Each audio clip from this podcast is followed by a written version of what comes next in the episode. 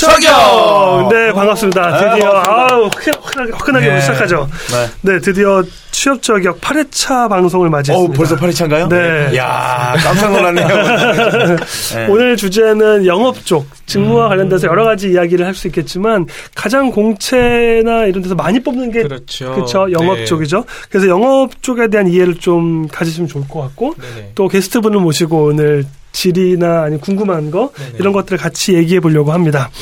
오늘 이렇게 얘기하고 있는 저는 잡노미를 맡고 있고요.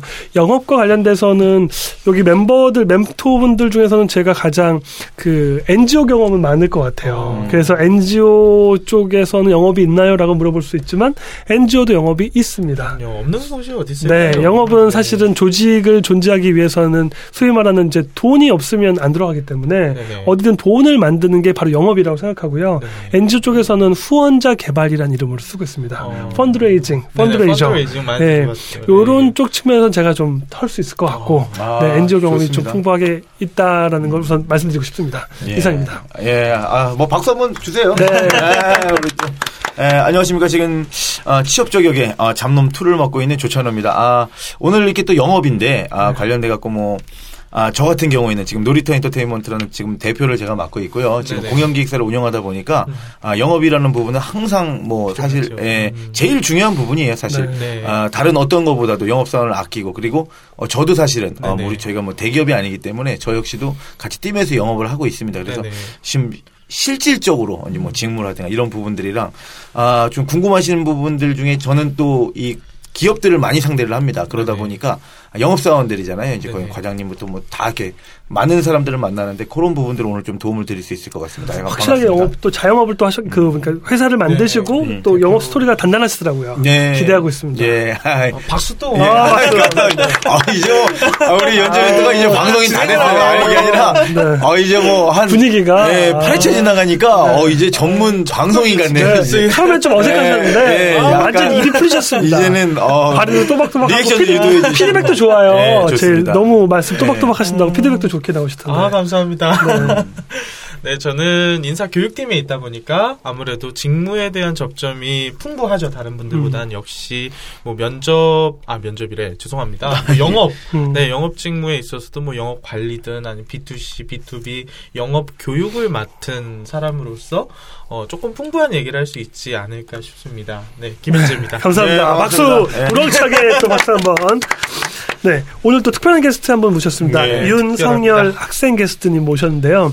네, 사실은 저희가 영업을 잡은 이유도 이 게스트님 때문에 그런 건데 간단하게 자기 소개 부탁드리겠습니다. 아, 예, 안녕하세요. 저는 중앙대학교 경제학과 현재 4학년 8차 학기를 마치고 이제 계산상 실수가 좀 있어서 이제 구차를 어쩔 수 없이 다음 학기에 다니게 네. 된 확실하게 계산상입니다. 예, 좀 고의가 섞인 고의가 아닌 뭐 그런 느낌이지만 네. 어쨌든 다음 학기에 조금 더 다니게 될 것 같고 어 그러한 이제 학점을 조금 유지하면서 이제 또 취업 준비도 하고 상반기도 노리면서 실패한다면 하반기까지 바라보고 있는 취준생 윤석열입니다. 네, 반갑습니다.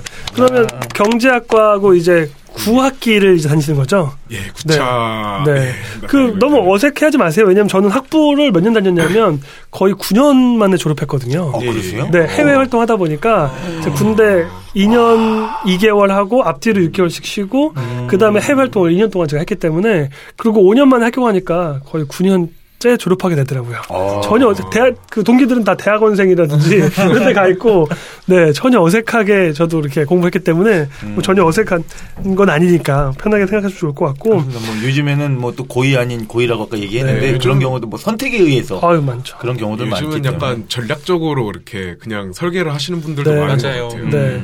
그러면 좀 이렇게 4학년들의 분위기를 좀 더 질문을 드리고 싶어요. 예를 들면 뭐 본격적으로 여러 가지 질문들이 나오기 전에 네. 친구들 어쨌든 그 학년 비슷한 또래의 취업을 막바지에 두고 있는 친구들이 많잖아요. 그렇죠? 아, 예, 그럼요. 부- 엄청 고- 많죠. 공포감이나 불안감이 많이 있죠, 아무래도. 저희가 이제 실, 어, 이제 실질적으로 이제 가끔 만나가지고 네. 이야기를 하다 보면은 항상 즐거운 얘기로 시작해서 끝에, 끝에 머리는 항상 취업으로 끝나는 아. 네, 현실이 좀 어려우다 보니까 아. 항상 주제는 항상 정해져 있는 것 같아요. 네. 그러면은 취업 준비생들 같은 경우는 스터디 그룹이나 이런 것도 많이 만들 것 같은데 네네. 지금 스터디 그룹 꾸리고 있거나 뭐 참여하고 있는 게 있나요? 아, 저 같은 경우는 이제 이게 그런 친구들 있잖아요. 뭐 어, 부모님이 시켜야 하고 네. 뭐 음, 뭐가 음, 있어야지 음, 나가고 음. 뭐 그런 친구 중에 하나라고 저도 생각을 합니다. 음. 아무래도 부모님의 어떤 그 의, 그러니까 부모님의 어떤 그런 요구나 이런 거에 반영을 하- 많이 했던 범생 스타일이라는 말씀이신 거죠. 범생은 아니지만 좀 강제적으로 네. 후드러 패야지 좀 들어가는 그런 친구 중에 한 명인데 음, 어 저는 이제 사실 저를 이렇게 풀어주면은 한없이 풀어질 걸 알기 때문에 음. 스터디를 좀 의식적으로 많이 잡는 편이에요. 음. 그래서 지금 한 네 개 정도 하고 어, 있고요. 어떤 스터디를 하고 계신지 여쭤봐도 될까요? 아 일단 영어 제가 이제 홍콩에서 조금 살다 와가지고 네. 이제 음. 영어가 이제 저의 강점이라고 말할 수가 있는데 특히 이제 영어 이제 라이팅이나 뭐 리딩보다는 이제 스피킹이 다른 사람보다 강점이라고 생각을 해요. 네. 몇 년 정도 거주하셨죠? 7년 정도. 아우. 그러면 뭐. 오랫동안. 7년이면 진짜 강점이 될 수 있겠네요, 네. 이런 부분들이면. 그러면 홍콩에서 국제학교를 다니신 건가요? 아니면- 네네네 어. 국제학교를 다녔는데 아, 그러면 뭐 수업이 거의 다 영어로 진행되는 거잖아요. 시험도 영어로 보고. 어 그게 이제 로컬 과정은 그 영어로. 예 어. 아, 이제 영어로 이제 중국 사람들이랑 같이 이렇게 음. 공부를 하고 네. 하는데 이제 이제 한국어 과정이 따로 있어요. 음. 이제 한국 학교로 이제 취업을 하려는 사람들을 전형으로 만들어진 음. 곳에서는 이제 한국 과정도 하고 이제 native도 받고 뭐 그런. 식으로 돼 있습니다. 네. 그리고 영어 speaking 중심으로 해서 영어 스터디 하는 게 하나 있고. 예, 또 영어 회화도 있고 음. 그리고 이제 시사 음, 그리고 이제 어, 김현재 씨 이제 네. 피아에서 네. 취업 스터디. 취업 스터디. 엄청난 엄청난 지원을 지금 받고 있고 네. 많은 도움을 받고 있고요. 아, 예, 그리고 이제 그 OPIc 이제 다음 주 중에 딸라고 하거든요. 네. 그래서 OPIc도 지금 이제 좀 단기적으로 하고 있고 음, OPIc 청취자들이 모를 수도 있으니까 OPIc이 어떤 건지 좀 설명 좀 아, 해주시면 예. 좋을 것 같아요. OPIc 요새 네. 이제 영어 말하기의 전형으로 이제 자격증을 이제 대표적으로 말을 한다면 두 가지 정도로 압축이 될수 음. 있는데 첫 번째는 이제 토익 네. Speaking이라고 이제 ETS 그 토, 토플 뭐 아니 토플이나 뭐 토익 같은 거를 이렇게 문제를 출제해 주는 그러한 기관에서 만들어주는 네. 토익 Speaking이라는 전형이 있고 이제 삼성 휘하로 알고 있는 OPIc이라는 이제 테스트가 있어요. 네. 둘 다 말하기 전용 이제 말하기 실력을 검증하는 네. 테스트이고 어, 저 같은 경우 Speaking은 이제 7을 받았고 이제 OPIc AL 목표로 지금 공부를 하고 있습니다. 음, 잠깐 첨부해서 네네, 영어 관련해서. 말씀드릴게요. 어, 최근 한 5년 전 정도만 해도 우리가 토익만 생각을 했거든요. 맞아요. 그래서 네. 한국인들 문법은 어떻게 되고 또는 뭐 단어는 얼마나 알고 독해, reading은 얼마나 되느냐 이런 걸 말씀을 하셨지만 최근에는 말하기가 부각이 됐어요. 그래서 음. 삼성에서 처음 2011년도 전 내외로 해서 처음 토스가 반영이 되면서 네. 두산도 그렇고 다양한 대기업에서 어 이제 토익뿐만 아니라 토스 역시도 해야 된다. 또는 음. 토익은 아예 조건에서 없애더라도 토스를 다시 부각하고 또는 OPIc을 하나의 전형으로 만드는 그런 영어의 기준이 조금 더 변형된 거라고 볼 수 있죠.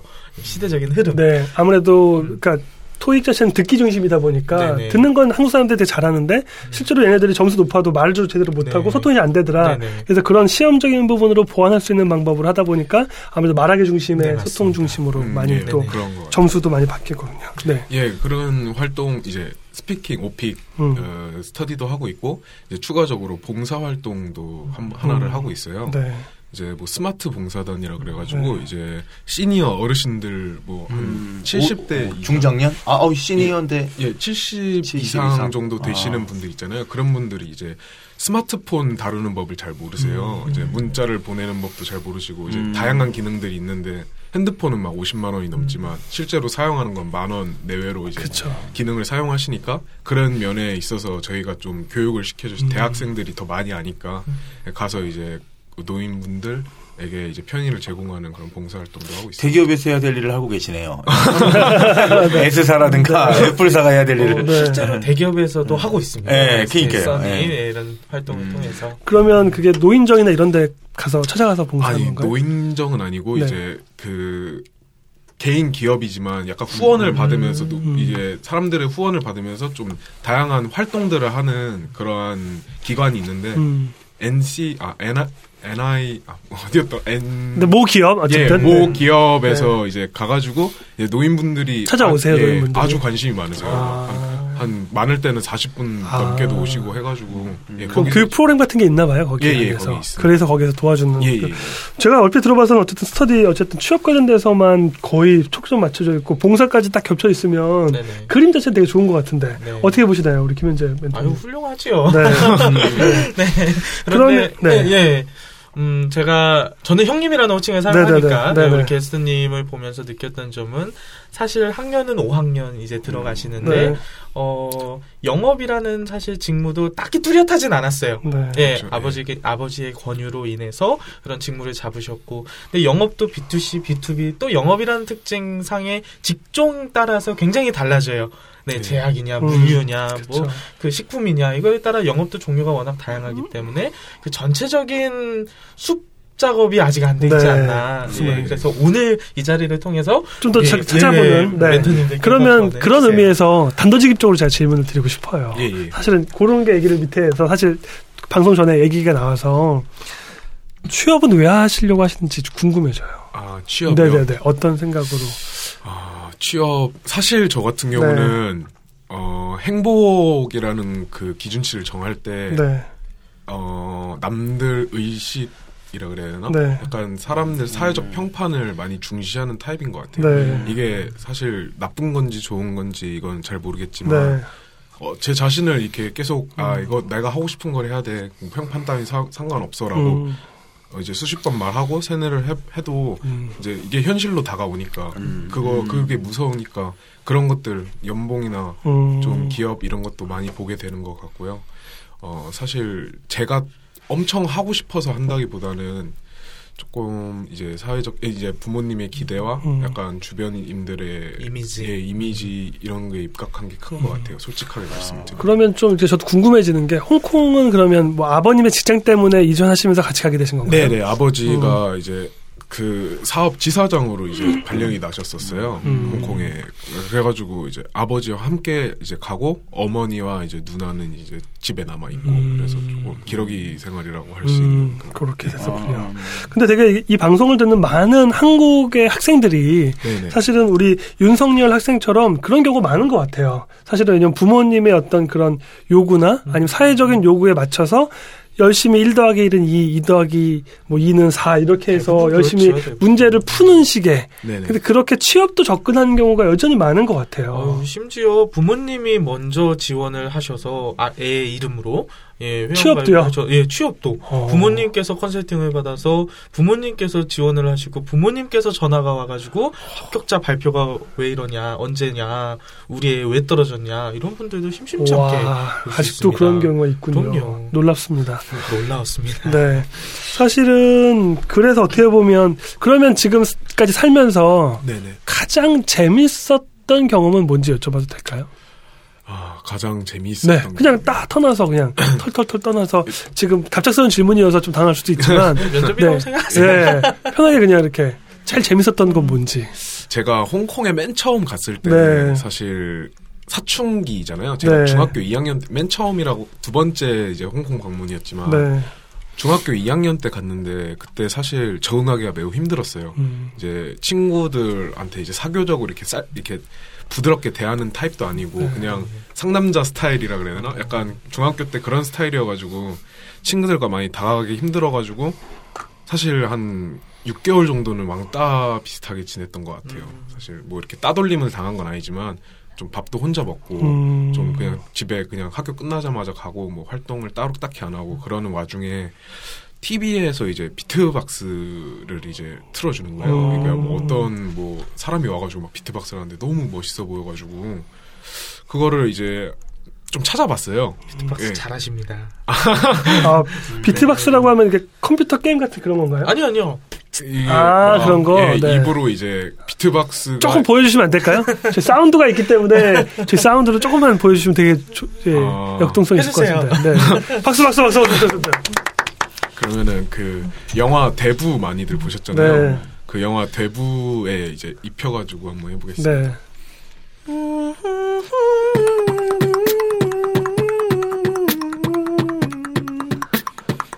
예. 아, 새롭네요.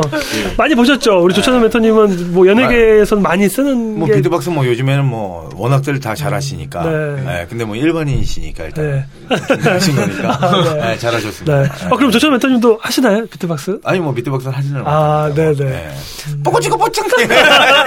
그런데 그냥 기본만. 아, 네. 그 비트박스에 관심이 되게 많았고 예. 거기에 흥미를 많이 예, 가졌다. 그래서 그 외로웠던 시간들이 비트박스라는 거를 이제 아. 찾게 되면서 그 시간이 오히려 제 인생에서 가장 즐거운 시간이 아니었나 생각이 들어요. 음. 너무 외로웠기도 했- 했는데 하나에 집중을 해서 진짜 학교에서도 물론이고 집에 와서도 하루 종일 비트박스만 하고 음. 심지어는 이제 길 가다 길 가면서 막 하면은 사람들이 막 쳐다보고 막 그럴 쳐다보세요. 정도로 아. 쪽 팔리고 뭐 이런 아. 것도 없이 그냥 꽂혀 있었군요. 예, 그러니까 하나의 진짜 사람이 언제 이렇게 몰두를 할 수 내가 몰두를 할수 있었을 때가 언제 있었나 생각을 하면은 가장 행복하기도 했고 가장 몰두를 할 수 있었던 시기도 그때였던 것 같아요. 근데 또 이게 저는 되게 중요한 경험인 것 같아요. 예를 들면 뭔가 몰 이- 평생 이런 경험이 없는 사람들도 너무 많이 봤거든요. 네. 근데 어쨌든 남들의 시선도 의식하지 않고 뭔가에 매몰돼 가지고 계속 그걸 통해서 즐겼기 때문에 그때 뭐 왕따를 당하건 외지 타지 생활의 어려움이나 이런 것도 모두 잊어버릴 만큼 강력한 어떤 매력을 느꼈던 도구였던 거잖아요. 비트박스가. 예, 그렇죠. 그리고 그 도구로 인해서 결국은 이제 사이가 호전이 되고 이제 사람들이 이제 더 저를 더 찾아주고 아, 친구들 사이에서도 이렇게 해주면서 야 신기해 신기해 예, 야 야야 예, 이렇게 그렇게 된 거죠 결국에. 아. 그래서 예 저한테는 조금 이, 그러니까 단순히 특기라기보다는 음. 좀제 인생에 있어서 변환점이라고 생각을 합니다. 전환점, 전환점. 예, 예, 예. 그러면 이 음. 비트박스라고 하는 부분을 통해서 뭔가 좀 더 이렇게 살려볼 생각을 해보진 않으셨는지. 아 근데 네. 이제 제가 이제 비트박스로 이제 직업을 정하기에는 그때 지- 제가 너무 휘황찬란한 음. 대통령이 꿈이고 뭐 막 아, 그런 거시적인 되게, 예, 거시적으로 생각을 난잘 될 거야, 뭐 이런. 예, 지금 그, 그때로 돌아간다면은 네. 뭐 전문적으로 하나를 파겠지만 그때라고 한다면 언제예요? 그때 중 고등학교 예, 때인가요? 중, 중학교, 때. 네. 예, 중학교 때는 제가 그런 특기를 하나 살리기보다는 그냥 저는 아 나는 어떻게든 뭐 어, 어찌어찌 그냥 가만히 있어도 취업하고 음. 평범하게 잘 살 사람이야라고 무의식적으로 생각을 했던 것 자기 같아요. 자신에 대한 자신감이나 자부심이 있었군요. 예, 그- 좀 근거 없는 음. 자신감이긴 한데. 근데 사실 중학교 때만 해도 뭐 취업이 어렵다 이런 얘기는 별로 없었고. 아, 그럼요. 또 부모님도 대기업에서 지사장까지 지내실 정도면 아주 어쨌든 괜찮은 부유한 어떤 그런 어. 집이었기 때문에 당연히 어떻게 보면 그렇게 걱정 안 하는 게 당연했을 것 같아요. 예, 그럴 그렇기도 한데 네. 그런 상황 예, 그런 상황 억지, 억지로 제가 뭐라 하고 있나요? 네. 그런 상황들을 조금 고려한다 하더라도 그냥 생각이 없었던 음, 중학교 뭐 시절이 사실은 아니었구나. 뭐 그때 많은 것들을 생각하기는 어렵죠 사실. 네. 왜냐하면은 뭐 모든 아마 그렇게라도 느낄 수 네. 있는 게 아마 이 대단한 친구인 것 같아요. 요거 자체만으로 맞아요. 지금 뭐 사실 중학교 때 네. 제가 한, 한 5년 정도 어, 뭐 저도 이제 봉사를 하면서 이제 좀 양육을 하는데 사실 중학교 때는 그런 생각 자체가 없어요. 그냥 그럼요. 본능적으로 움직이는 시기이기 때문에 근데 뭐 어찌 됐거나 그때 당시에 가서 뭐 이거저거 또 몰두도 하고 이렇게 한다는 것 자체가 좋은 기회를 뭐 부여받은 것만은 사실이에요. 네. 사실은. 네. 그 김현정 멘토님 이런 네. 케이스 많이 만나시죠? 그럼요. 취업 상담을 왔는데 네. 자기의 어떤 구체성이나 만약에 영업이라 그래도 네네. 영업에 대한 영업이 되- 영역이 되게 많은데 네네. 그 구체적인 영역을 갖지 않고 있는 네네. 그러니까 그냥 대학교 가야 되니까 가고 음. 과 선택해야 되니까 선택하고 네. 막상 또 취업을 하긴 해야 되겠는데 뭐 해야 될지 모르겠는 네네. 이런 분들 많이 오실 때 어떻게 솔루션이나 이런 걸 제공해 주시나요? 어, 처음 스터디 저희 기억하시죠, 성현 예, 형님. 예. 대부분의 친구들이 그랬었어요. 아, 몇 대부분. 명 빼고 네. 예, 음. 나이는 이제 4학년이 다 돼가는데 내가 뭘 구체적으로 해야 될지 모르겠다라고 해서 제가 처음에 미션을 드린 게 있었을 겁니다. 바로 검사. 음. 네, 일단 네가 누군지부터 알아라. 음. 라고 해서 각 대학교에는 학생 상담 센터라는 네. 곳이 존재하고 네. 거기 안에서 뭐 Strong 검사나 MBTI나 MMPI와 같은 다양한 성격 검사, 인성 검사를 무료로 제공을 해요. 음, 음. 물론 그 학생들을 대상으로 하지만 일단 이 방송은 학생들을 듣기 때문에 예. 본인의 대학교 소속의 상담센터에 들어가셔서 어떤 무료로 받을 수 있는 그런 검사 혜택을 누리시고 그냥 밖에서 받으려고 그러면 정말 비싸거든요. 네. 그리고 어, 보다 정확한 분들에게 사- 해석 상담을 받으면 그래도 이전보다는 나에 대해 조금 더 알지 않을까? 네. 내가 모르는 내가 조금 더 잘하는 내 성격을 또는 인성을 알 수 있을까? 그럼 그것들을 바탕으로 이제 들어가 봐야 될 것이 직무의 설명에 써져 있는 사이트죠. 네. 사이트 하나 소개시켜 드리려고요. 네. 좌비룸이라는 사이트가 있습니다. 네. 잡이룸이고요. 그 홈페이지 들어가 보면 회원가입 안 해도 돼요. 그냥 메인 홈페이지 오른편에 직무사전이라는 그 란이 있어요. 그럼 그곳에 들어가면 각 직무에 대해서 어, 자세한 설명을 비롯해서 그 직무를 선택하려면 내가 어떤 역량을 길러야 할지와 그 준비 과정들이 세, 세밀하게 적혀 있습니다. 그럼 내 성격과 인성과 성격들을 바탕으로 해서 어, 내가 이런 경험을 어, 해보는 게 좋을 것 같은데 내가 이 직무를 선택해보는 게 좋을 것 같은데 라고 일단 생각을 해둔 상태에서 어떤 뭐 인턴이나 아니면 조직 경험, 대외 활동들을 통해서 간접적으로 체험해보는 거지요. 그러면 아 나한테 영업이 그래도 맞구나. 사람들을 내가 커뮤니케이션하는 능력이 뛰어나고 어떤 목적을 위해서 내가 어떤 부분을 이룰 수 있는 그런 능력이 되는구나. 라는 것들을 간접적으로 체험해 보면서 직무를 정하는 코스. 네. 얘기를 아, 너무 하죠. 좋네요. 너무 좋은 분을 만나셨네요. 네, 진짜. 그럼요. 예. 그 제가 정리를 좀 해드리면 네. 저희가 취업 저격에서 사실 주로 계속 얘기하는 건 취업이 중요하다 또 그걸 도와주는 역할을 하고 있지만 결국은 취업은 사실은 직장이 아니라 직무에 대한 관점 을 명확하게 갖는 게 필요하고 중요하다고 계속 얘기하고 있는 거고 그 관점에서 직무 자체에 대한 것들을 명확하게 하지 못한 친구들은 아까 얘기했던 것처럼 여러 가지 검사라든지 이런 방법을 통해서 객관적인 자신을 이해할 수 있는 방법을 익히는 거죠. 그렇죠. 그렇죠. 그래서 어떻게 보면 저도 제 가- 학교에서 대학교에서 이런 강의를 하면서 계속 얘기하는 건 객관적인 나를 이해하는 게 되게 중요하다. 또 주변의 평가가 어떤지. 또 중요한 건 사실 저도 M, 뭐 MBTI 검사나 뭐 MMP, MMPI 검사나 네. 이런 검사를 되게 추천도 하고 많이 권하기도 하는데 참 이것도 되게 어떻게 보면 전문가층이 너무 이렇게 수준 차이가 너무 넓더라고요. 네, 맞습니다. 그래서 음. 되게 질 좋은 분을 만나서 왜냐하면 나 뭐 어디 하래, 나 영업하래 이렇게 결과만 보거든요. 네네. 근데 어떠한 과정에 의해서 이 결과가 나오는지가 더 중요한데 네. 그 결과만 꽂혀 있으니 나머지 내용들은 다 사장돼 버리는 이런 것들을 볼 때 너무 안, 안타깝더라고요. 그리고 또 이게 그, 그 흐름에 따라서 네네. 또 나이가 이렇게 계속 변해요, 이게. 그 검사하는 과정들이. 맞아요. 변합니다. 예, 진짜 변해요. 예, 네. 그래서 얼마 전에 그 송은이 씨 있잖아요. 네네. 송은이 씨는 사무직이 나왔어요. 이게 예, 아니 그런 것처럼 그리고 저도 네. 사실은 어 이, 요즘에 이제 뭐 저도 이렇게 저, 뭐 어디 취업을 할 건 아니지만 궁금해서 여러 번 했습니다. 그다음에 요즘은 굉장히 그 좋은 프로그램들이 많이 나온 것 같아요. 네네. 우리나라에서도 그 교수님들이 교육하시는 분들 중에서 네네. 어 천직 내 가슴이 시키는 일이라고 이제 글 쓴 저자분이신데 네네. 구수산대학교 교수님이세요. 그래갖고 그분께서도 그 자체 프로그램을 만드셔서 네. 사실은 들어가 보면 이제 무료로 제공을 하기도 하더라고요. 이제 그래갖고 네네네네. 저도 이제 재미 삼아서 한번 정규, 정균승 교수님이라고 그러시는데 아, 그분들이 이제 뭐 이런 쪽으로 해서 교육 에 관련된 거 네네. 이제 뭐 이렇게 해갖고 찾는 건데 저도 해봤더니 사실은 그 좀 많이 다르더라고요. 이제 계속 그, 네네. 그 시기마다 맞아요. 느끼고 이제 제가 변해가면서 좀 다르니까 사실 저는 이제 그걸 보면서 너무 많이 이제 찾지는 말아라는 얘기를 해줘요. 그러니까. 왜냐하면 바뀔 수 있잖아요. 사실상 음, 그게. 그러니까 아, 검사를 한번 해보되 그러니까 너무 신뢰를 하면 안 돼. 그것도 음, 되게 그럼요. 주관적인 거잖아요. 자기가 이제 하는 거니까 사실상 어느 이제 도구로서 아 그냥 이런 부분들이 좀 있겠구나. 그리고 또 내가 봤을 때 저는 약간 거기 나온 것 중에서 동의하지 못하게 뭐 네, 이런 것도 있어요. 예, 네, 그러면. 안 하, 그냥 아닐 수도 있는 거예요. 그게 꼭 그러니까.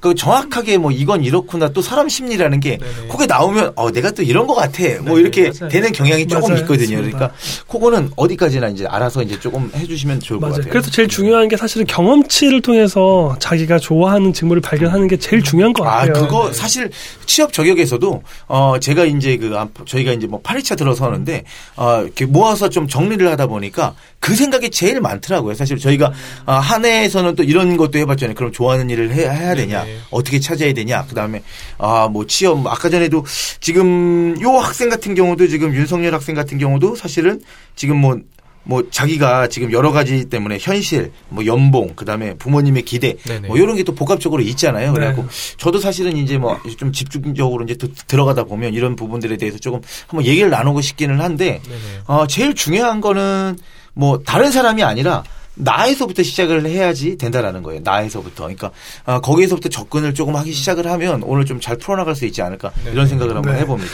그리고 지난 회에서도 나왔던 얘기 중에 하나가 뭐냐면 취업이 끝이 아니거든요. 음. 그리고 취업한 다음에도 이직을 고민해야 되고. 근데 이 부분을 어쨌든 지금 급하다고 해서 적당히 해버리면 계속 이 문제가 계속 내 삶에 계속 걸림돌처럼 나는 정말 이게 맞나? 저거 해야 되나? 이거 해야 되나? 또 오늘 이제 고민을 살짝 써주셨던 것처럼 내 자아가 과연 어떤 모습일까? 때로는 이런 모습도 있고 저런 모습도 있는데 진정 나의 자아, 진정한 자아의 모습을 발견할 수 있는 걸까? 말씀하신 대로 검사로 되는 것 같지도 않고 그렇다고 경험도 근데 그때그때마다 경험치도 내가 받아들이는 느낌이 달라지는 것 같기도 한데 과연 진정한 이 자아를 찾는 부분 이 부분도 또 굉장히 취업을 준비하시는 분들은 고민이 있을 수 있을 것 같아요. 심리적으로 들어가면 음. 어 아까 그 검사 같은 경우도 딱 두 가지 측면을 봐요. 하나는 기질적인 측면과 두 번째는 성격적인 측면인데 기질적인 거는 사람이 가지고 태어난다는 거고요. 선천적인 개념이고 성격이라는 건 후천적인 개념이거든요. 그래서 아, 어 정작 오늘 제가 음. 중앙대학교에서 해석 상담을 듣고 왔어요. 아, 네. 그랬더니 뭐 저는 아 저도 그런 고민이 있기 때문에 항상 자아에 대한 네. 고민이 있어서 네.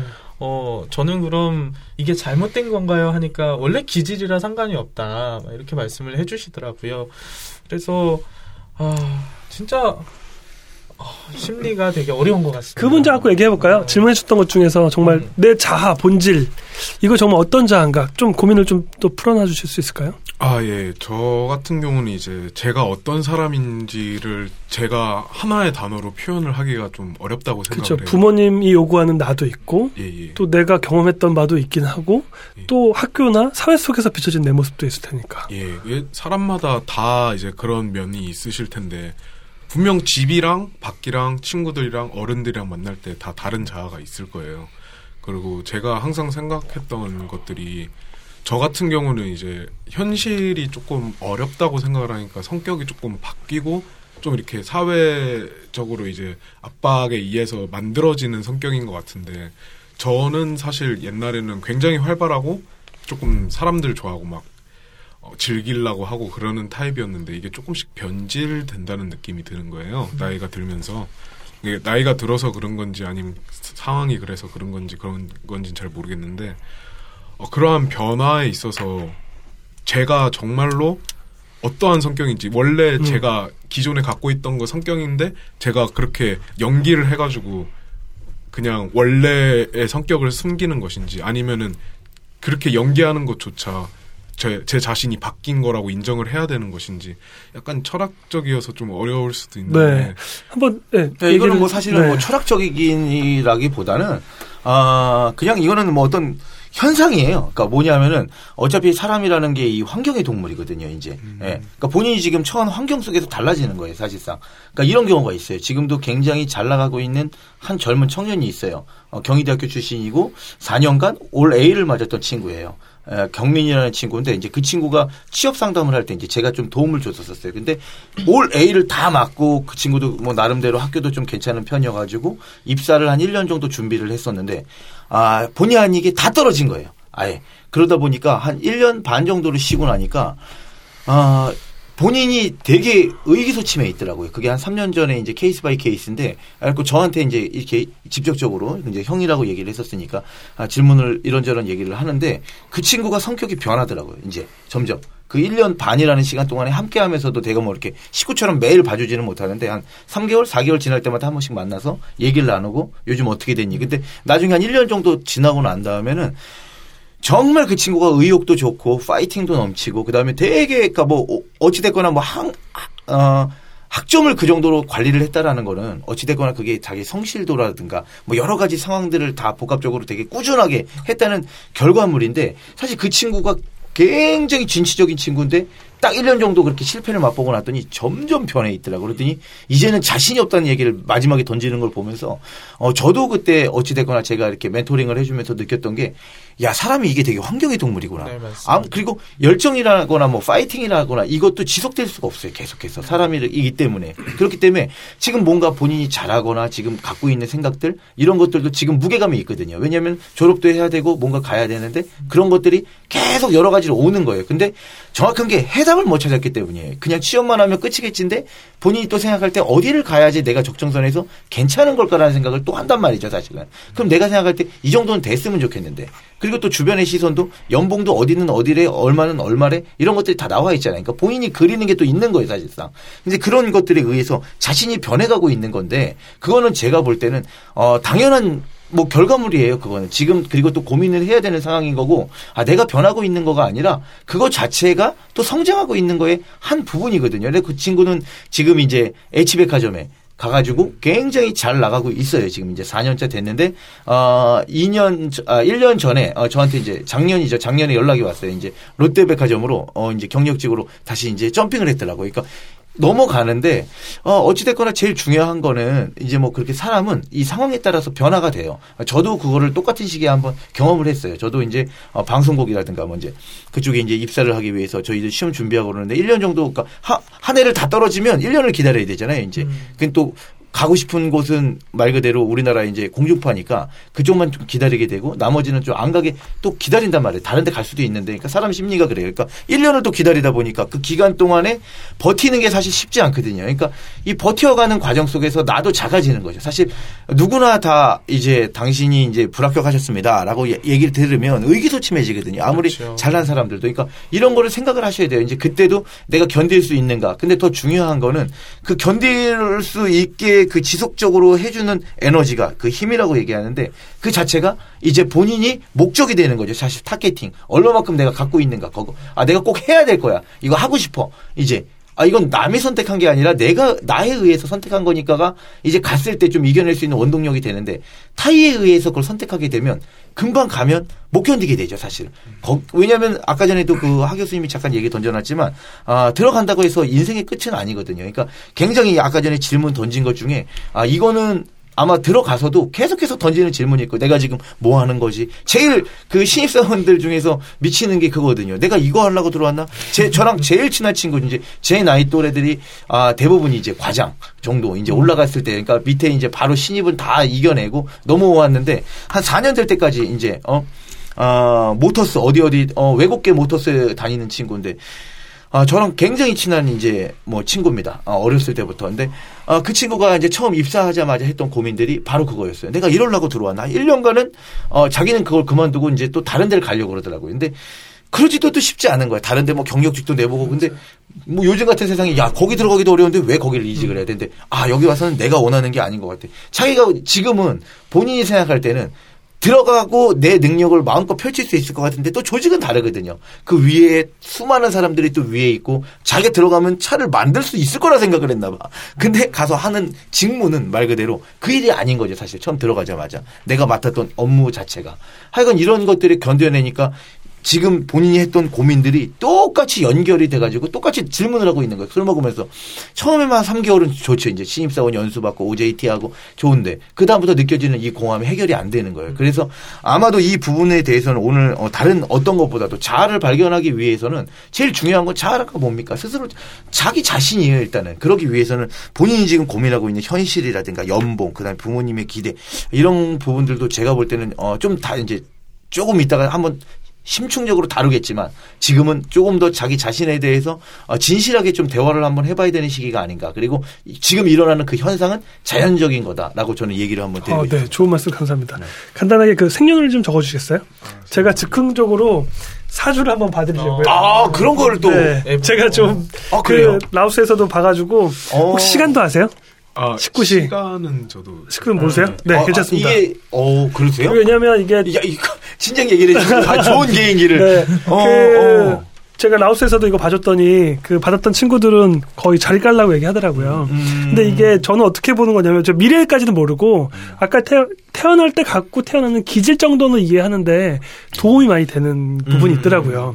그래서 그 얘기할 동안에 제가 한번 정확히 봐주고 그 다음에 얘기를 해주면 좋을 것 같은데. 아, 뭐, 네. 이거 뭐 사실 여자한테 많이 하는 거예요. 아, 얘기하신대요. 네, 약간 또 손금으로 네. 넘어가고 네. 이게 또 우리 또 약간 아, 그 단계가 있는 step by step이. 네. 근데 이게 사실은 뭐 그 아까 기질이냐 아니면 성격이냐 얘기했던 것처럼 음. 가지고 태어나는 부분도 분명히 있고요. 음.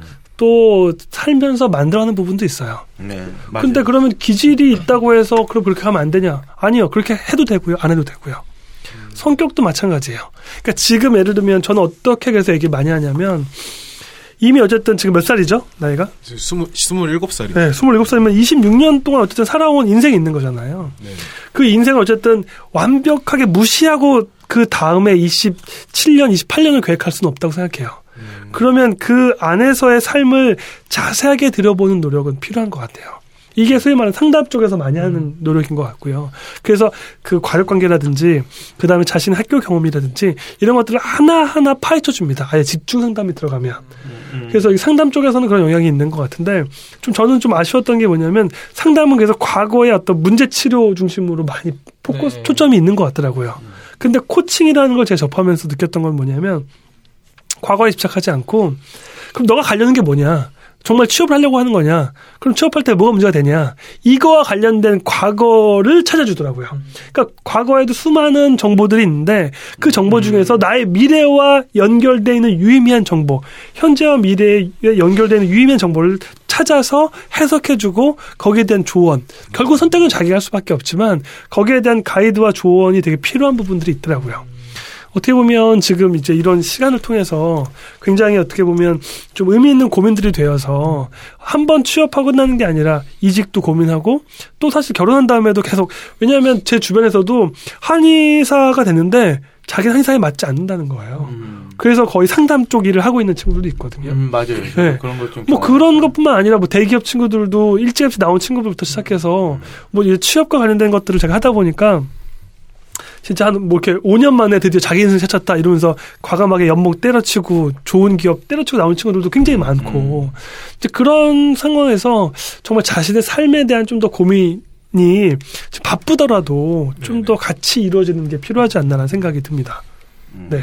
네. 일단은 그 사, 사주가 되게 궁금한데. 네. 일단은 근데 먼저 얘기를 좀 해주시면 예. 제가 왜냐면 바로 나오는 게 아니어서 네, 맞아요. 시간이 걸립니다. 우리 또 연재민 총님께서 예, 어, 예, 말씀하세요. 예. 네. 제가 고민이 되는 거는 이제 보통 사람들이 말할 때 그 좌절 인내력이라 그러나요? 그 음. 어떠한 시련이 닥치거나 네. 할때 그런 것을 쿨하게 벗어 넘기고 그냥 일상으로 돌아갈 수 있는 그런 힘이 음. 이제 필요해야 필요하고 그런 걸로 인해서 이제 본래 성격을 유지할 수 있다고 생각을 하는데 그런 면에 있어서 제가 조금 이제 약한 것 같아요. 근데 사실 연애를 하거나 아니면은 그냥 일상생활을 하는 데 있어서도 쿨하는 거, 쿨하다는 그 감정 자체, 그냥, 그냥 어려움을 이- 그냥 벗어낼 수 있는, 그냥 생각조차 안 할 수 있는, 그 의식적으로 그냥 생각 안 해야지 한다고 생각이 안 나는 건 아니잖아요. 그렇죠.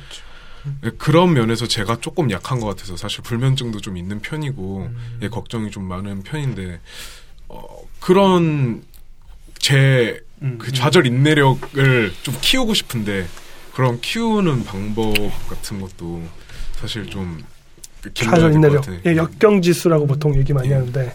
명- 제가 먼저? 할까요, 그러면요? 아, 일단은 이 질문 자체가 굉장히 철학적인 질문이에요. 아까 전에 본, 처음에 던졌던 것보다 굉장히 이 질문 자체가 쿨한, 진짜 말 그대로 더 철학적입니다. 아, 일단은 뭐냐면 아까 cool이라는 거 얘기를 했는데, 아, 뭐, 일각에서, 어, 우리 뭐, 대한민국에, 어, 좀 이렇게 내로라는 작가 중에 노희경 작가는 이런 얘기를 했어요. 어, 뜨거운 피를 가진 인간이 쿨할 수 없다.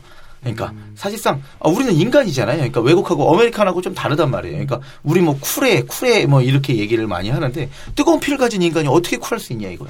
당연히 들으면 반응을 하는데 야 어찌됐거나 노희경 작가가 남긴 명언 중에 이거 하나인데 저도 사실 좀 마찬가지라고 해요. 쿨한다는 거는 쉽지는 않아요. 뭐 남녀 관계가 됐건 인생을 살아가면서 단 아까 전처럼 얘기한 다음에 극복해 나가는 과정인 거죠. 그러니까 문제가 일어나면 사실은 화가 나면 또 화도 내야 돼요 사실상. 그거를 매번 해서 덮고 넘어가면 나 중에 그게 문제가 생기거든요 사실. 그래서 그거보다 더 중요한 게 얼마나 완만하게 내가 해결을 가- 하고 해갖고 넘어갈 수 있느냐. 이제 이렇게 되면 문제 해결 능력으로 이제 사실은 닥치게 되는데 그걸 극복하는 힘들은 다 다르죠 사실은 그리고 개인마다 주어져 있는 상황들을 극복해 나가거나 달라요 만약에 그거를 누구나 다 잘 헤쳐나간다 그러면 이 세상에 종교가 있을 수가 없어요 예.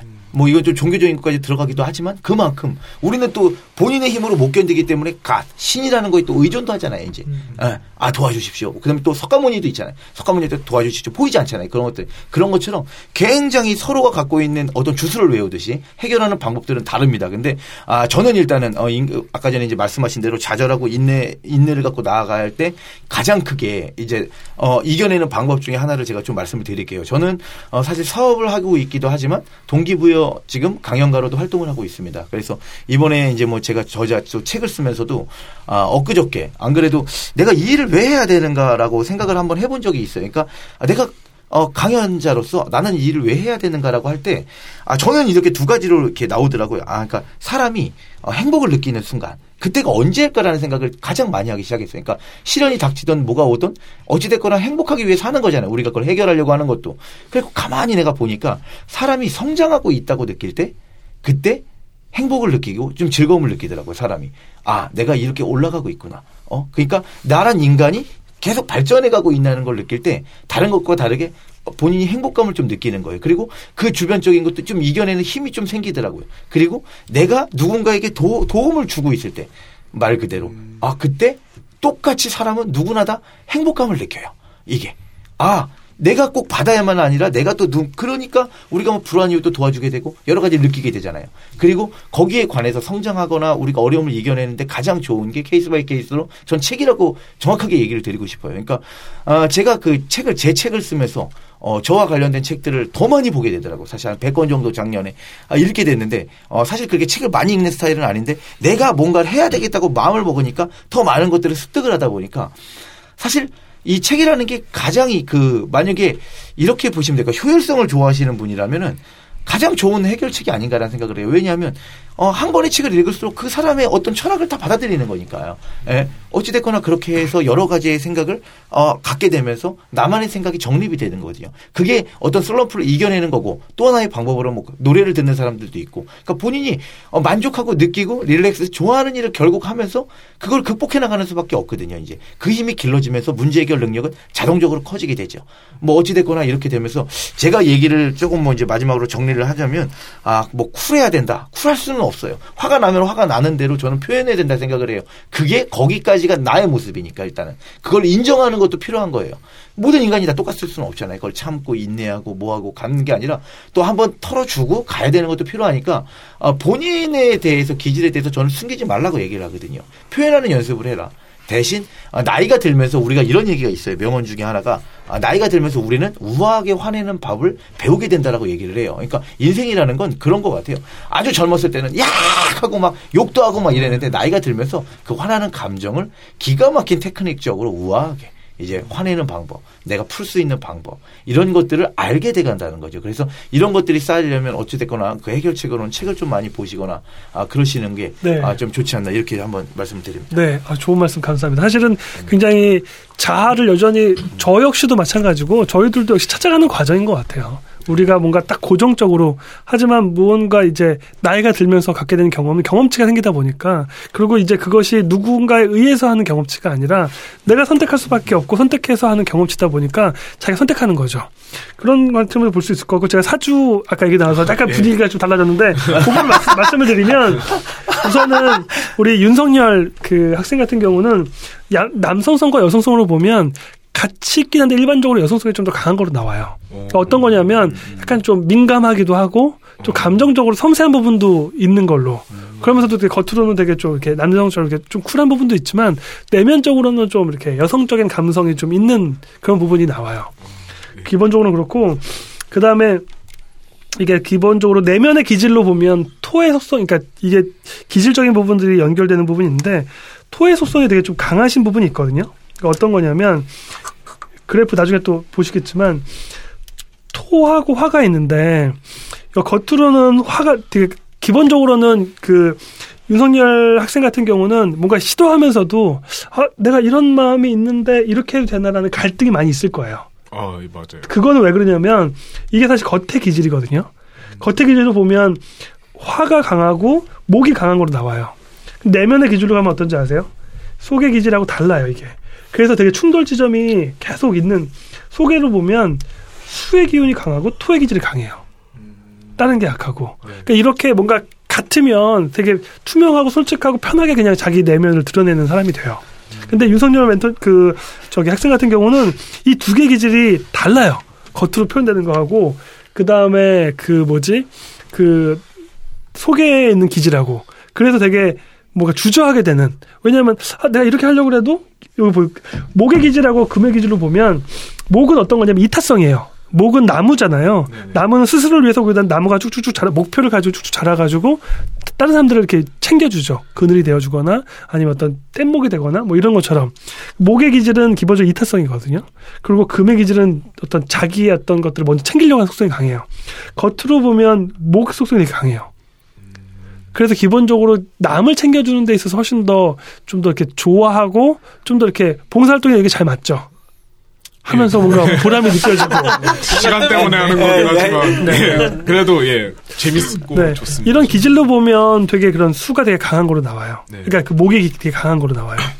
그래서 어떤 그런 부분들이 좀 잘 맞을 수도 있고 근데 이게 명확하지 않은 건 뭐냐면 지금 어떻게 보면 윤석열 학생 같은 경우는 기질에 대한 충돌이 명확하게 있기 때문에 지금 계속 그런 고민을 하는 게 어떻게 보면 또 당연한 것 같아요.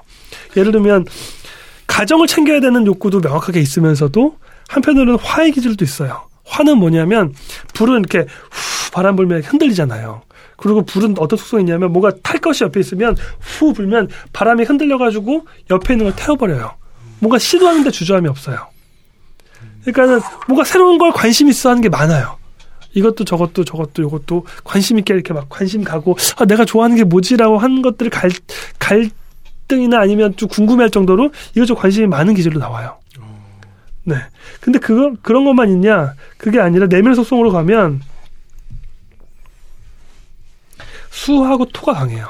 토는 뭐냐면 가정을 추구하고 싶은 욕구가 있는 거예요. 예를 들면 화의 기질로 애들 창업도 하고 싶고 아 친구가 이런 것도 하고 싶은데 나 비트박스로 뭔가 하고 싶긴 한데 근데 내면에서는 끄덕 땡기는 게 있는 거예요. 뭐냐면 가족을 챙겨야지. 야 너 가족이 중요하지. 이런 내면의 속성이 같이 있는 거예요.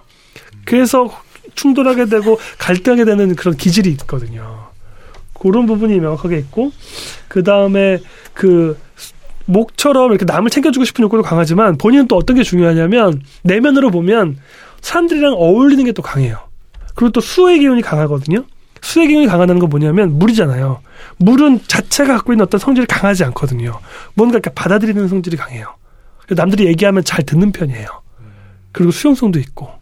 그래서 남편 한편으로는 남들을 챙겨주는 걸 좋아하긴 하지만 남들과 어울리는 것 자체를 좋아하는 기질도 되게 강하고요. 내면으로 보면. 그리고 역시 사람들과 이렇게 뭔가 얘기 듣고 이런 것들에 대해서 되게 강한 거죠. 수용성이 있는 편이에요. 네.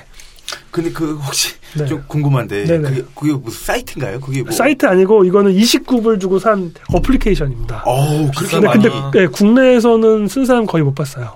어. 저도 이거 캄보디아에서 배운 건데, 네, 이거는 그냥 기질적인 거 나오고 이걸 가지고 이 원리를 가지고 이제 풀어내고 이런 건데, 저도 뭐 그 아는 교수님한테 얼핏 배운 건데 재미있게 활용하고 있어요. 어, 네, 굉장히 정확한 것 같아요. 예, 29불이니까, 네, 오, 되게 많이, 예, 그 굉장히 또 고가의 돈인데 29불이면 적은 돈은 아닌데. 네, 네, 나도 투자했습니다. 투자하셨어요. 아, 투자. 아, 이런 거에 또 하 교수님. 아니, 네. 나는 그 아까 전에 원래 그냥 봐주신다고 그러길래 네. 이렇게 하는 줄 알았더니 네. 갑자기 뭐, 갑자기 데이터, 데이터 나와요. 데이터가 나오길래 네. 어 이거 뭐지 제가 아 뭐 봤는데 그래서 뭐 예를 들면 제가 영업직으로 어쨌든 희망한다 그래서 영업에 과연 맞을지 안 맞을지를 보면 한편으로 어, 영업도 근데 영업의 색깔이 있어요. 예를 들면 그러니까 보험 영업처럼 자기가 되게 강해서 쭉 이끌어가는 성향은 안 맞아요. 그거 하면 되게 힘들 거예요. 네. 왜냐하면 본인이 주장이 강한 타입이 아니에요. 근데 본인은 어떤 영업이냐면 좀 더 이렇게 뭐라고 설명해야 될지 모르겠어요. 이게 직업적으로. 근데 본인은 이렇게 얘기 들으면서 사람들이랑 어울리면서 그러면서 관계를 쌓아가는 영업은 좀 잘할 수 있는 타입이에요. B2C보다는 B2B가 네, B2B. 아. B2C는 안 맞아요. 네. 네. 그래서 그런 부분들에 대한 것들도 명확하게 그러면 이거대로 꼭 가야 됩니까? 아니에요. 자기 갖고 되는 기질이 있어요. 그러면 이거대로 갖고 가면 좀 더 빨리 쉽게 적응하고 성과를 낼 수 있어요. 그럼 이거대로 안, 가, 안 가면 처음에는 좀 어려울 수 있어요. 하지만 나중에는 더 좋아요. 이, 왜냐하면 어릴 때는 단점을 뭔가 계속 시도하면 단점은 어쨌든 시도하면 보완할 수 있거든요. 그러면 나중에 갖고 있는 장점들도 그대로 내게 될 수 있는 확률이 높아요. 근데 이대로만 살면 성과는 빨리 나지만 자신의 단점을 보완할 수 있는 건 그만큼 늦어지는 부분도 있죠. 네, 그래서 이대로 살라, 이대로 아니다, 뭐 이렇게 얘기할 수는 없을 것 같고. 하지만 이걸 알고 있으면 자기가 예를 들면 기본적으로 아, 내가 내면의 기질과 외면의 기질이 좀 다르구나. 내 갈등은 당연한 거구나라는 걸 일차적으로 받아들이는 게 필요한 것 같고. 만약에 영업을 한다 그러면 아, 이게 B2C 내가 주장이, 주장이 강한 편은 아니거든요. 그래서 주장이 강한 편은 아니니까 내가 그러면 좀 더 뭔가 이렇게 관계성을 쌓으면서 수용하면서 수렴하고 이런 것들에 좀 더 재능이 있는 거구나. 이쪽을 좀 더 발전시켜야 되겠다. 이런 식의 접근을 하는 게 되게 좋을 수 있을 것 같아요. 그리고 또 화해 기운도 있기 때문에 신규 사업 발굴이나 이런 것들도 연결이 좀 있어요. 그래서 그런 부분들을 좀 참고하시면 좋을 것 같습니다. 이야, 하여간 뭐. 저는 어 뭐 여러 가지 중에서 좀 놀라웠네요. 이게. 아니 이게 약간 뭐 바로 해서 네. 이렇게 또 연결해 갖고 하니까 왜냐면 네. 저는 사실 예전에 어, 이 토정 비결 이런 거 있잖아요. 네네. 이런 거를 되게 많이 봐요. 그러니까 네. 재미삼아 좀 네. 많이 보는데 그뭐 우리나라에 되게 유명하시다는 뭐 압구정동에 뭐 이게 네. 제가 이렇게 하면 또 뭐 좀 이게 홍보가 되니까 뭐 무슨 선생이라고 있어요, 이제. 근데 뭐 이거는 사실은 뭐 사주 뭐 이런 것들은 뭐 나와 있는 거니까 또 우리는 또 동양이니까 되게 많이 보게 되잖아요. 네. 그래갖고 이렇게 쫙 한번 보거든요. 그러면 또 압구정동에 진짜 잘 맞히시는 분이 있어요, 있기는. 음. 그 선생님이 제가 그러니까 여태까지 본 분 중에서는 그분이 좀 잘 맞힌다. 아. 아, 그래서 하는데 어, 뭐, 흙과 토, 뭐, 이런 걸 해요, 똑같이. 네네네. 그래갖고, 뭐, 물, 너네 물의 방향, 뭐, 그 다음에 토, 하고 나무 또 목. 그래갖고 또 어떤 사람이랑 같이 일을 해야지 잘 맞는지 뭐, 음. 이런 것도 찾아주기는 해요. 그래, 뭐, 결혼할 여자까지도 이제 뭐, 이렇게 얘기를 어, 좀. 제가 이성상도 좀. 말씀드릴 수 예. 있을 것 같아요. 예, 그래, 아이, 그 궁금한 부분이니까, 이 양반 돈 주고 산 거. 왜냐하면 잘 본인은. 어쨌든 호불호가 좀 있는 성향이에요. 아, 네. 그래서 어떤 여자를 좋아하냐면 약간 커리우먼 스타일, 자기 주장 명확하고 자기 성과 명확하고 굉장히 박력 있는 타입을 좀 아, 좋아하는 그래요? 성향으로 나와요. 어, 그리고 진짜? 경제력도 좀 있는 아, 그래요? 여기서 보면 그래요. 아, 맞- 얼마나 맞을지 모르겠지만 경제력 있는 여자 싫어하는 사람이 어디 있어? 왜냐하면 가마익선 아니니까. 여기 보면 본인이 내면의 기질 중에서 금이 다른 건 2, 3, 2, 3 막 이런데 본인 금만 1이잖아요. 네네. 그래서 금의 기질에 끌리는 거예요. 플러스가 마이너스에 끌리는 것처럼 자기가 없는 기질에 끌려요. 그러면 예를 들면 이제 금의 기질이 뭐냐면 좀 약간 자기 성과나 자기 주장 분명하거나 자기 것을 먼저 챙기는 그래서 좀 더 명확하죠. 색깔도 분명하고 요런 성향의 금의 기질이 있는 사람한테 좀 끌리는 성향으로 나오고 있어서 말씀드린 겁니다. 김현재 멘토님도 이거 혹시 본 적이 있어요? 네, 저도 저번에 했죠. 네. 아, 저는 이미 해주셨구나. 네, 혁신파크에서 어, 네, 예. 경험이 있습니다. 신기하네요. 네. 신기합니다. 그래서 이게 사실은 성향이 되게 어, 어떤 친구들은 너무 분명하기도 하고요. 어떤 친구는 분명하지 않아서 되게 이것도 의미가 없는 경우도 있어요. 그리고 어떤 친구는 틀린 경우도 있어요. 한 15% 정도는 틀리고 15%는 성향 자체가 되게 모호하기도 하고 근데 한 60%나 70% 정도는 명확해서 좀 이렇게 아니면 소수 30% 정도는 아주 명확하게 또그 특징이 나타나기도 하더라고요. 이게 뭐 어떤 좀 그 태어난 시하고 요, 요런 걸로만 보는 건데도 그게 좀 나타나나요? 뭐 그러니까 본인이- 제가 보는 건 제가 경험했던 경험도 좀 있었는데요. 예를 들면 더운 지방에서는 음. 뭐그 소프라노와 알토의 비중이 달라져요. 음, 추운 지방은 또 달라지고 음. 이렇게 그 추운 거하고 더운 거하고 갖게 되는 몸의 기질이 다른 거죠. 음. 마찬가지로 예를 들면 아침과 점심이 다른 것처럼 그러니까 뭐 그 봄이나 겨울의 기운이 다른 것처럼 그런 이런 사주에 대한 부분들 저도 되게 한 번도 저는 그런 거 본 적이 없거든요. 예. 근데도 이걸 되게 굉장히 맥락적으로 설명해 주시더라고요. 왜 봄과 가을이 있겠냐. 봄, 가을, 겨울이 있고 밀물과 썰물이 어떻게 생겨났겠냐. 어떤 지구의 어떤 원리 중에서 하나 갖고 태어나는 원리 중에 하나다. 그걸 근데 부정할 수 없는 논리로 설명해 주셔가지고 되게 아, 태어나는 거 갖고 태- 갖고 태어나는 확률적이죠 물론 그렇지 않은 기질도 있습니다. 아까 얘기했던 것처럼 15%는 틀리기도 하거든요 이게 맞춰보면 전혀 다른 기질이 나오기도 해요. 그런 것처럼 되게 그렇지 않은 경우도 있긴 하지만 어, 틀린 경우가 약 15% 정도밖에 안 돼요. 네 저는 제 경험으로는 와, 그러면 뭐 굉장히 높은 성공률을 보이는 네. 건데 사실. 예. 야. 아무튼 너무 사주 쪽으로 빠져가지고 예. 네. 어찌됐거나. 그러면 예. 우리 본론으로 가죠 이제 예, 오늘 깜짝 놀랐네요. 네. 저는 오늘 했던 것 네. 중에서는. 영업 아. 쪽으로 그러면 만약 간다고 했을 때 만약 어떤 부분들을 참고할 수 있을까요? 저희가 음, 아, 알아야 되는 거라든지 네. 실제적인 영업에 대한 내용들로 정리한다면 일단 내가 B2C의 영업에 맞을까 네. 또는 B2B의 영업에 맞을까 또는 해외 영업 파트에 맞을까 네.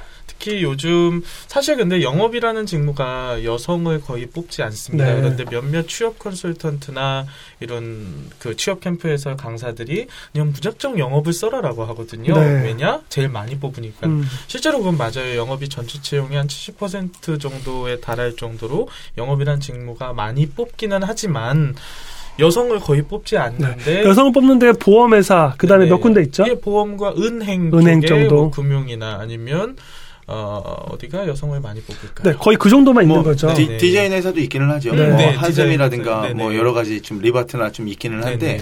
일반적인 대기업이라든지 제조업 분야에서는. 영업을 거의 안 뽑는다는 네. 말씀이신 거죠. 아무래도 접대가 거의 필수화되다 보니까 뭐 술접대나 아니면 뭐 필요시에 좀 더 이상한 것들을. 시켜서 여성은 거의 뽑지 않는데 그래서 여성분들은 차라리 해외 영업 쪽으로 노려라 내가 영어가 된다면 영업 해외 영업 쪽으로 가라라고 한 해요. 네. 근데 해외 영업 이퀄 무역이랑 비슷하다고 생각하시면 음. 돼요. 무역업에서 어, 내가 근무를 하기 위해서 뭘 준비해야 되는가 자격증 세 개 알려드릴게요. 네. 무역 쪽, 특히 해외 영업 쪽으로 나가기 위해서 첫 번째로 필요한 것이 국제무역사라는 자격증이 음. 있고요. 두 번째는 무역 영어라는 자격증 음. 1, 2급, 1, 2, 3급까지는 있지만 일단 2급 정도가 필요하고 무역 영어요. 네, 네. 무역 영어가 필요합니다. 그리고 세 번째가 원산지 관리사라는 자격증도 음. 있어요. 이렇게 근데 뭐 원산지 관리사는 만들어진 지 얼마 안 돼서 일단 위에 두 가지만 따도 충분히 무역 쪽으로 해외 영업 쪽으로 나가 어필할 수 있다라는 부분이 네. 있습니다. 윤 석열 학생 같은 경우도 충분히 해외 영업을 검토하시는 게 필요할 것 같고, 아 예. 네 무대를 어쨌든 넓게 보셔도 좋을 것 같고, 그 다음에 이제 그런 식으로 해서 지금 얘기했던 것들을 착실하게 준비를 한다면 충분히 가능성 있게 그러면서 또 어떻게 보면 적성을 찾을 수도 있을 것 같거든요. 네네. 네. 어쨌든 그런 고민들을 같이 연결해서 할수 있을 거. 또 영업 관련돼서 또 꼭 참고해야 되는 취, 음. 취중생들이 좀 참고해야 되는 내용이 있을까요? 참고라기보다는 팁 이라고 할수 네. 있을 것 같아요. 뭐 자기소개서나 아니면 면접 때 네. 항상 영업 직군을 뽑을 때 우리 지원자들이 어필하는 것은 커뮤니케이션 능력입니다. 음, 네. 그런데 항상 그렇지만 그 열정, 도전, 커뮤니케이션 능력, 글로벌 마인드 이런 것만큼 추상적인 게 없거든요. 즉 수많은 사람들이 그렇게 표현하는데 정말 너의 커뮤니케이션 능력은 뭐냐라고 물었을 때 그런 것들을 어필해주는 친구들이 많지 않습니다. 그럼에 있어서 어, 뭘 쓸 때 내가 영업직을 희망한다면 나만의 세일즈 노하우를 자기소개서에 어필해 주는 것이 좋고 그 경험으로 사실 제일 좋은 건 장사예요. 네. 네, 나 장사해 본 경험 있어. 어, 라는 부분에 있어서 그만큼 매력적인 그쵸. 소재도 없죠. 사실은 세일즈 결국은 회사가 왜 영업직을 많이 뽑냐면 그만큼 회사가 어려워지고 있거든요. 어려워질 때일수록 어쨌든 매출을 늘려야 되는데 그렇죠. 매출은 영업하고 바로 직결돼 있기 때문에 많이 뽑는 거기 때문에 그러면 과연 너가 우리 회사에 들어와서 많이 물건을 팔아줄 수 있어? 이걸 증명해내야 되는 건데 네네.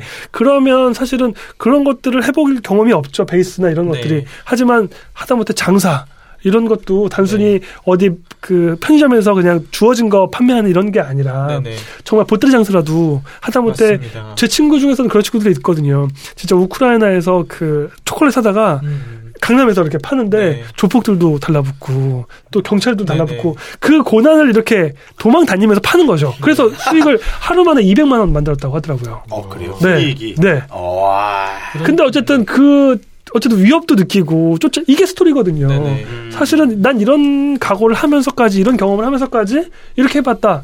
영업에 많이 관심이 있다면 네. 직접 지금이라도 뭐든 뭐 하다못해 예를 들면 그 과일 판매하는 거라도 친척집 이렇게 과일 판매하는 네. 걸 해서 SNS에 올려가지고 적극적으로 판매해보거나 그래서 일주일 동안 매출을 얼마까지 내봤다. 이런 스토리가 반드시 음. 필요할 거라고 네, 보여지네요. 맞습니다. 그리고 홍보 한 번만 할게요. 네. 대외 활동 중에 청춘 부보상이라는 대외 활동이 있습니다. 음. 대학생들끼리 만들어서 방학 때마다 여행 네일로 아시죠? 아, 네일로, 네, 네일로, 만 예. 25세 미만의 친구들이 그 코레일의 기차를 무제한 이용할 수 있는 여행 프로그램인데 이거하고 사회적 기업의 세일즈하고 합쳤어요. 즉 우리가 그 팀들 한 200명 정도 중에 이제 각 팀으로 나뉘어서 나는 강원도 코스를 갈 거야 우리 팀은 하면 강원도 코스에서 사회적 기업의 뭐 할머니들이 만들어 주신 그런 물품을 떼다가 그 강원도 지역에서 내일로를 이용해서 놀러 다니면서 갖다 파는 거예요. 음. 네, 그 과정을 통해 나만의 세일즈 역량을 기를 수 있고 그 수익은 대부분 기부가 되고요.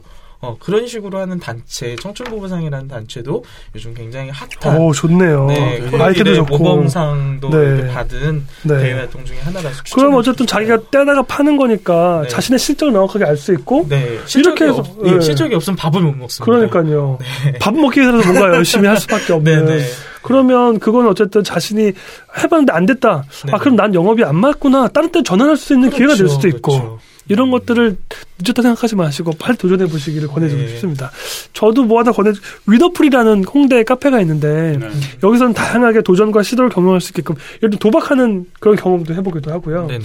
그 다음에 거기서 어쨌든 야외에서 뭐 런닝맨이라든지 이런 다양한 행사들이나 프로그램 놀이 문화 관련된 프로그램도 하기도 하고 네. 뭐 여러 가지 여행 계획을 하기도 하고 그런 커뮤니티들이 있어요. 네네. 거기서 어떤 설명할 수 있는 기회도 있고 음. 아니면 배워볼 수 있는 기회도 있고 그런 것들에서 자기의 적성이나 취업, 취미 이런 것들을 구체적으로 자신의 재능이라는 부분과 연결시켜서 찾을 때는 이런 커뮤니티들도 좋을 것 같아요. 네네. 좀 다양한 경험을 해야 되지 않을까 네. 싶어요.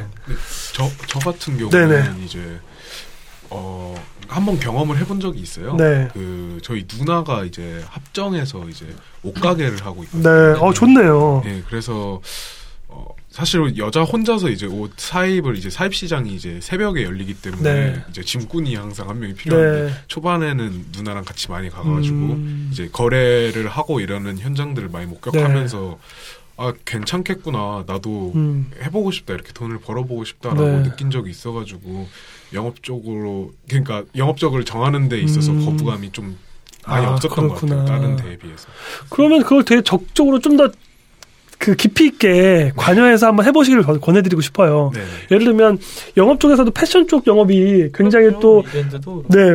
크기도 하고 또 매력인 요소가 많거든요. 근데 사실은 되게 어렵기도 해요. 그만큼. 근데 저는 저도 사실은 패션에 관심이 좀 많이 있어서 햇빛이죠. 네. 그래서 되게 많이 보는데 전 어떤 영업을 되게 선호하냐면 제가 잘 이용하는 보세점도 있거든요. 근데 정말 각- 옷 갖고 오는 게 다르더라고요. 그래서 보세점인데 전혀 싸지가 않아요. 네네. 근데도 사게 하는 게 있더라고요. 근데 거기는 어떻게 하냐면요. 나를 쭉 훑어줘요. 그리고 나의 체질이나 성향에 따라서 팔이 길기 때문에 어떤 형태의 옷이나 어떤 색깔이 더잘 맞는지 배가 나왔으면 나온 대로 배가 들어갔으면 들어간 대로 어떤 스타일이 더 잘 맞는지를 머리끝부터 발까지 세팅을 해줘요. 커스터마이징. 네.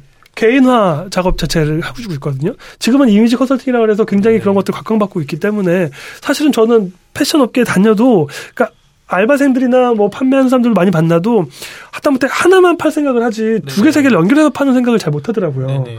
근데 진짜 그래서 사실 뜨는 사람들도 되게 많거든요. 하다못해 의상이어도 의상만 파는 게 아니라 벨트까지 같이 연결해서 판다거나 뭐 아니면은 뭐 바지뿐만 아니라 바지에 있는 어떤 악세사리 연결시켜서 판다거나 이런 식의 어떤 아이템들 그래서 그 개인의 어떤 특징에 맞춰서 네, 저도 굉장히 관심 있는 영역이어서 네. 솔깃해가지고 제가 몇 가지 또 첨언을 해봤습니다. 이런 식으로 예 우리 교수님만의 이런 생각이 있는 것처럼 또는 노하우가 있는 것처럼 나만의 세일즈 전략, 나만의 그런 프로그램들을 자기소개서에 녹여준다면 훨씬 더 매력적이지 맞아요. 않을까. 근데 대부분의 친구들이 그냥 나 어느 물건 팔았다, 마케팅 어떤 전략 살짝 바꿨더니 고객이 엄청나게 나 많이 찾아줬다. 너무 뻥 같은 말을 많이 써주고 일단 네 그리고 뻔한 말들을 되게 어, 구체적이지 않게 적어주니까 답답하죠 저희들은. 음. 맞아요. 아까 예를 들면 말씀하신 것처럼 패션에 많이 관심이 있다. 네네. 그러면 패션과 관련돼서 옷을 팔 때 나만의 전략이 명확하게 있어야 되는 거고 그렇죠. 그게 없으면 어쨌든 그냥 시행착오를 겪으면서 가져도 시간이 너무 많이 걸릴 수 있으니까 네네. 아무튼 시행착오를 겪더라도 그런 것들 노하우를 가지면 그 노하우대로 실험해 보면서 전략들을 알게 되는 거니까 그러면 자기도 스토리가 생기는 거죠 자신의 네네, 스토리가 맞습니다. 그게 바로 기업이 원하는 정말 스토리 중심의 직무 중심의 그런 어떤 역량 개발 기술서 같은 게 되는 거죠 네네.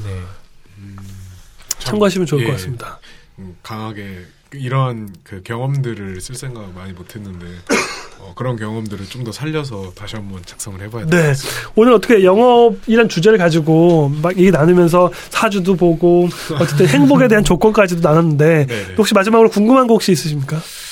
어 이거는 사실 저한테 남겨진 과업인 것 같아요. 네, 저, 제 맞습니다. 자아를 찾아야지 이제 제가 진짜로 하고 싶은 그 업무를 할 수가 있고 이제 직무를 정한 데 있어서 그 영업이라는 그런 직무가 나한테 정말로 맞는지 아닌지는 사실 개인밖에 확인할 수 있는 사람이 맞습니다. 없다고 생각해요. 네. 그래서 저는 제 자신을 찾으려고 더 노력을 네. 하겠습니다. 모든 취업이 마찬가지인 것 같아요. 사실은 영업이든 아니든 자기 자신을 찾는 노력 중에 하나가 또 취업의 과정일 수밖에 없을 것 같고요. 네. 예, 그걸 빨리 하면 빨리 할수록 또 자신의 어떤 그런 것들을 명확하게 알 수 있으니까, 예, 좋은 것 같습니다. 혹시 또, 예. 네. 오늘 이렇게 나눴으니까, 어떤, 처음, 그 팟캐스트 녹음은 처음이셨죠? 네네. 어떻습니까? 느낌이나 뭐 소감 같은 거 간단하게. 아 지금 좀 신기해요. 이게 네. 제가 말하고 있는 게 귀로 바로 들리기도 네, 하고 지금 생각보다 이게 막 최첨단 장비들도 있고 네. 해가지고 이렇게 녹음해 본 적이 없는데 네. 정말 좋은 기회인 것 같고 네. 그리고 조언이나 이제 좀 말씀하시는 것들이 다 이제 귀에 쏙쏙 박히는 것 아, 같아서 그래요. 감사합니다. 예, 너무너무 감사. 제가 더 오히려 감사하고 네. 예. 사실은 저희가 또 있으셔 나오셔서 그 저희가 질문해 주시니까 또 저희 거기에 맞춰서 얘기할 수 있기 음. 때문에 저희 취업 저격입니다 저격 청년들의 어떤 심장을 저격하기 위해서 그 필요를 되네. 저격하기 위해서 준비했는데 그렇게 또 말씀해 주셔서 대단히 감사합니다 오늘 수고하셨습니다 감사합니다. 네, 수고하셨습니다. 감사합니다.